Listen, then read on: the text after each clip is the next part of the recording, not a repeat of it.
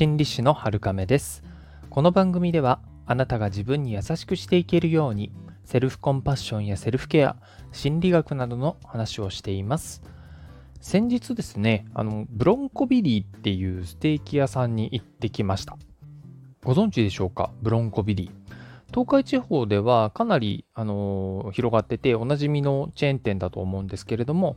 他の地方の方はもしかしたらご存じないかもしれないですね。ビッグボーイとかの方が似たようなお店としては有名なのかもしれないですね。で、えー、ブロンコビリーさんですね、僕のお気に入りのチェーン店の一つでして、この手のお店ってサラダバーとお肉って感じで、えー、それがね、よくって僕も定期的にね、行ったりするんです。どちらかっていうとサラダバーメインなんですよね。でもブロンコビリーのサラダバーってただあのサラダの材料が置いてあるだけじゃなくって一手間も二手間もかかったいわゆるお惣菜みたいなね、えー、サラダ商品がいくつも置いてあるんですよ。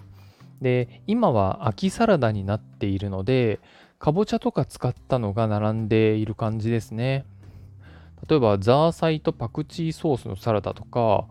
担々パスタ、あの、担々麺風の味付けをしたパスタとかあって、あ結構好きなのあるなって感じでした。で、サラダっていうよりも本当に一つの料理がいくつか並んでいる感じですごくお得ですし楽しめるんですよね。あのあとコーヒーゼリーと、あとなんかブロンコビー特製のクリームみたいなのがあって、それを組み合わせて食べるのがかなりお気に入りで、そのために行っていると言っても過言ではないくらいですね。あのー、そのクリームね、本当別で販売してほしいくらいなんですよ。もしね、あのー、近くにあって行ったことないなっていう人であればね、一度見に行ってみてもいいかもしれないですね。で、営業時間もランチが16時までやっていたりとかね、するので、あのー場合によってはね、夕食を兼ねて、えー、いけるっていうタイミングもね、たまにあったりしますね。で、サラダバーがやっぱりこうシーズンとか時期によって変わったりするので、そのたんびに行ってるような感じかな。で、行くたんびに、あの、クーポン券みたいなのくれて、その、ブロンコビリーさんのすごいとこって、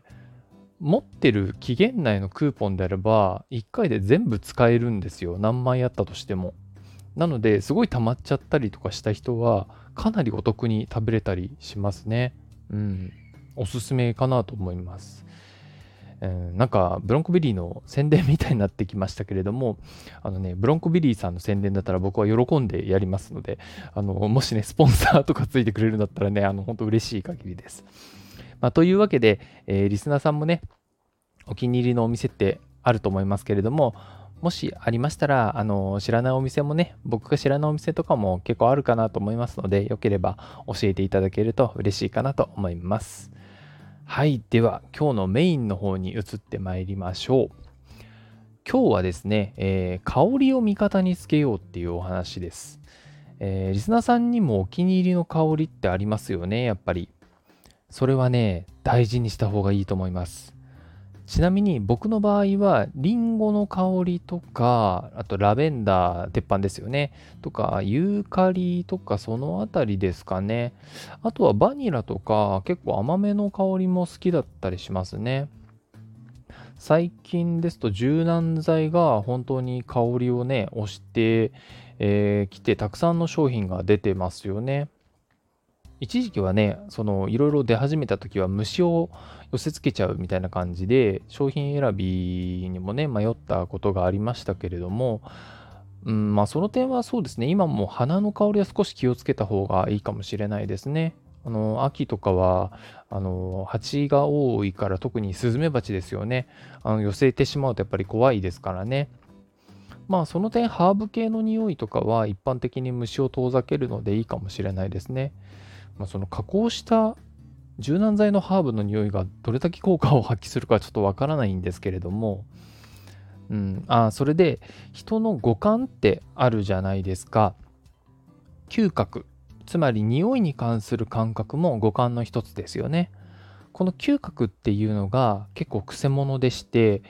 脳の仕組みからすると他の五感と比較してあんまり上書きができないんじゃないかって言われているんですね。どういうことかと言いますと視覚触覚味覚聴覚この4つは一度見聞きしたりした経験から好き嫌いだってあの好きだなとか嫌いだなって思ったとしても後の経験で上書きができる可能性があるっぽいんですよね。でも嗅覚はなかなかそうはいかないんですよね。これは脳の神経の配線によるものであの他の4つは割とこう人間の脳の新しい部分につながっているのに比べて嗅覚だけは本能の部分に、えー、結構つながってしまっているわけなんですね。わかりやすく言うともう生まれつき好きな匂いは好き嫌いな匂いは嫌いっていうのが割とはっきりしていて後からそうそう変わったりはしないよっていうことなんですね。なので例えば恋愛とかパートナーとかあの好きな香り嫌いな香りっていうのが似たものが多いと関係性に一役買ってくれるかもしれないですね。うん、そこでこう食い違うことはあまりないかなと思いますので。なので、えー、香りを味方につけようっていうのは良くも悪くも匂いの好き嫌いってそうそう変わらないから自分の好きな匂いをいくつか知っておくと例えばリラックスしたい時キリッとしたい時いいムードになりたい時などね割と安定して力を発揮してくれるっていうことなんですね。例えば緊張しやすい人であれば好きなリラックス系の香りの柔軟剤を使うようにするとかハンカチに毎日好きな匂いをね、えー、スプレーで吹きつけたりとかねアロマちょっと垂らしたりしてから出かけていくとかそして必要になったら匂いを嗅ぐっていうのがね方法として考えられるかなと思います。こういうこの状況の時にこれをするっていうのを条件付けっていうんですけれどもこういうさっとね匂いを嗅ぐくらいの行為であれば例えばやらなきゃいけないことがあったとしてその時にね、えー、香りを嗅ぐっていうような行為を、えー、続けていくようにすると、えー、そのこうそなんですかねそのやらなきゃいけないことと、えー、匂いのリラックスモードが結びつくようになります。そうすると、もしかしたらね、そのうち香りを嗅がないでも、似たような、えー、状況がやってきた時に、勝手にね、リラックスするっていうようなことが起きるようになったりします。ただ、一つ注意点があって、えー、ハンカチの匂いを嗅ぐとか、柔軟剤の服をね、こう CM みたいにパタパタってして匂いがふわーみたいな、えー、のであれば、まあ、それくらいであればいいんですけれども、こういう行動が複雑で時間がかかるようなものになってしまうとそれが大きな儀式になってしまって今度は逆にそれをしないと動けないそれをしないと落ち着かないっていう風になってしまうこともあるんですね。そうすると今度何ですかね邪魔になってしまいますよねそれがその儀式が。なので今回お話ししたくらいの軽い条件付けであれば問題ないかなと思います。あの途中お話ししましたように香りはねあなたにとってそうそう心変わりしない相棒のようなものなのでいいなっていう匂いがあるんであればそれをねいくつか、えー、チョイスっていうか覚えておいて味方につけて日々をお過ごしいただければいいかなと思います。最後までお付き合いいただいてありがとうございます。この放送がお役に立てれば嬉しいです。今日もあなたが自分に優しくあれますように。心理師のはるかめでした。Thank you